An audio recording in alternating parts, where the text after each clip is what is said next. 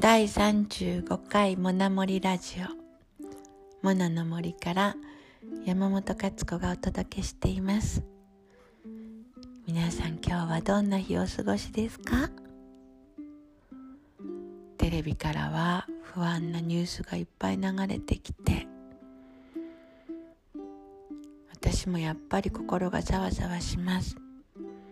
でもモナの森に来ると水仙や花桃が季節になって変わらず咲いていて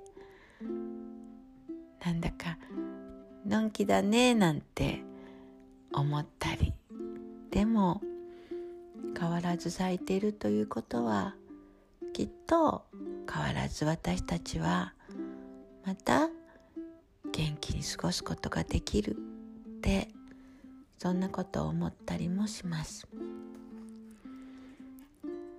では「モナの物語」読みますね「魔女モナの物語」第9章「いるけどいない」ギルギル。水の魔女が言葉の最後をちょっと上げる優しい言い方で呼びました。ギルですって。モナはびっくりしました。ここにはイチジクと水の魔女と三人でやってきたはずです。一体どこにギルがいるというのでしょう。その時ポチャンという耳慣れた水しびくの音がしました。水道の蛇口の林が果てしなく広がっているとばかり思っていたのに、ふと見ると足元にはいくつもの水たまりや金魚鉢水槽がそこかしこにありました。その中の一つの見慣れた金魚鉢の中に、金魚のギルがいつもよりもっと赤く尾びれを輝かせて水の魔女を見つめていたのでした。ギルどうしてそこにいるの？どうやってここに来たの？びっくりしながらもモナはギルと話せるようになってから、今までギルの話を聞いておかしいなと思ったことが何だったのかはっきりと分かった気がしたのです。ギルは魔女のことをよく話していたけど、一体いつ水の魔女に会っていたのだろう？それから私の知らない魔女の世界をずっとうちの金魚鉢に行ってどうして知ることができたのかしら。だってギルはいつだってモナの家の金魚鉢に行ったはずなのです。私のいない時に魔女が家に来ていたということなのでしょうか。それともギルが水の魔女に会いに出かけていたのでしょうか。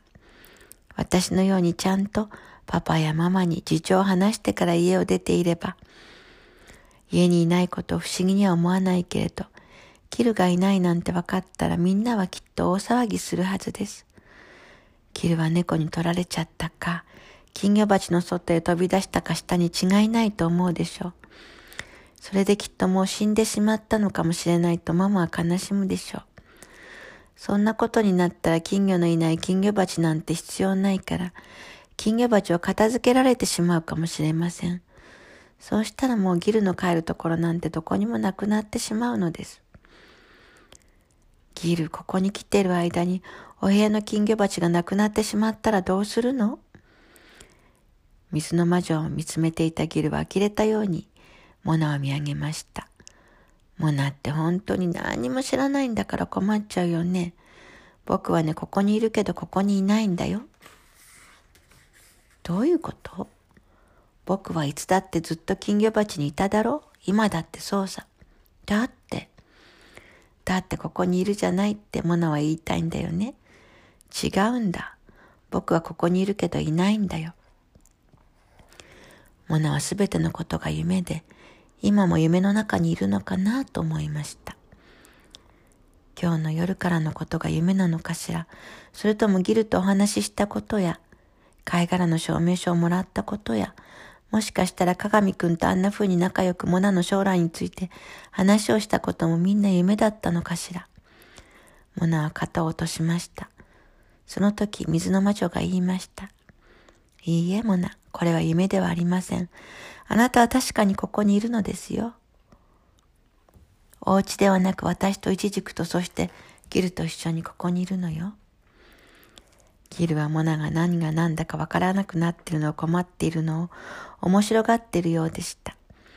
モナは違うルートでここに来たからね、ちょっと違うかもしれないけど、モナだってベッドの中にいながら、アメリカにだってパリにだって宇宙にだって出かけているような気持ちになれるだろう心ってそんな風に自由なものさ。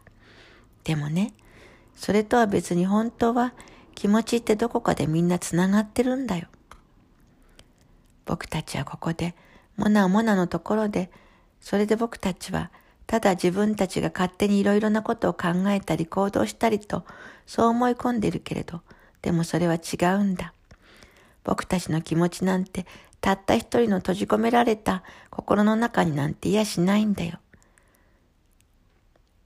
人間はそんなことにも気がついていないのさ、大体ね。ギルそろそろおしゃべりはやめましょう。モナが戸惑ってるわ。ギルは今、ここに来たばかりのモナに、すべてなる秘密をもう分かってもらうつもりなの？水の魔女がギルのおしゃべりを遮りました。マナの頭の中はとっくにぐちゃぐちゃになっていました。ここにいるけどここにいないってどういうこと？気持ちがつながっているって何？それで自由なの？すべてなる秘密って？自分はギルの言う通り何も知らないのだ。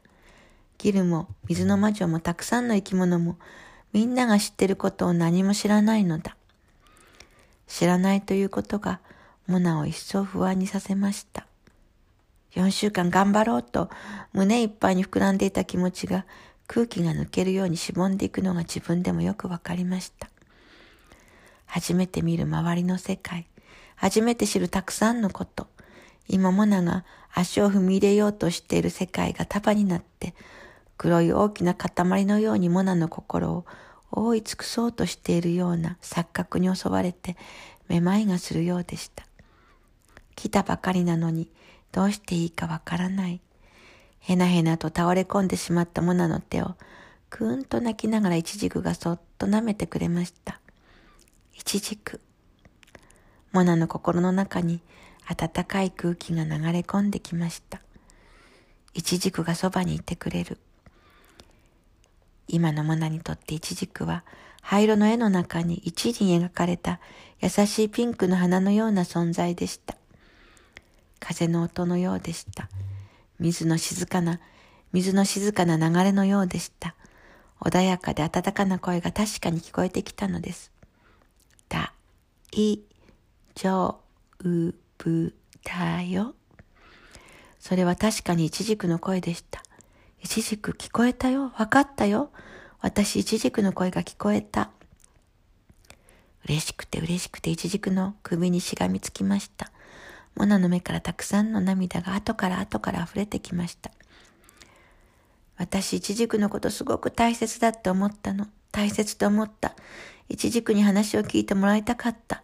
イチジクの声が聞きたかった。僕はいつもモナに話しかけていたんだよ。でもモナが心の耳を澄ましてくれなかったんだ。その時ちょっと寂しかった。だから今僕も嬉しい。いちじくも泣きました。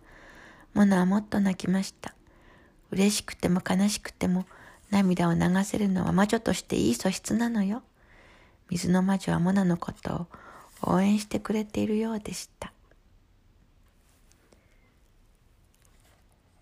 はい。今日の話はこれでおしまいです。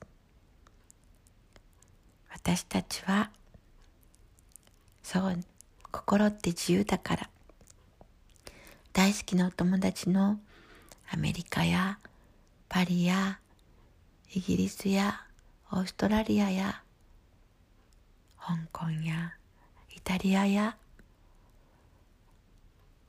ネパールやそして日本中の皆さんと心はつながっているんですね。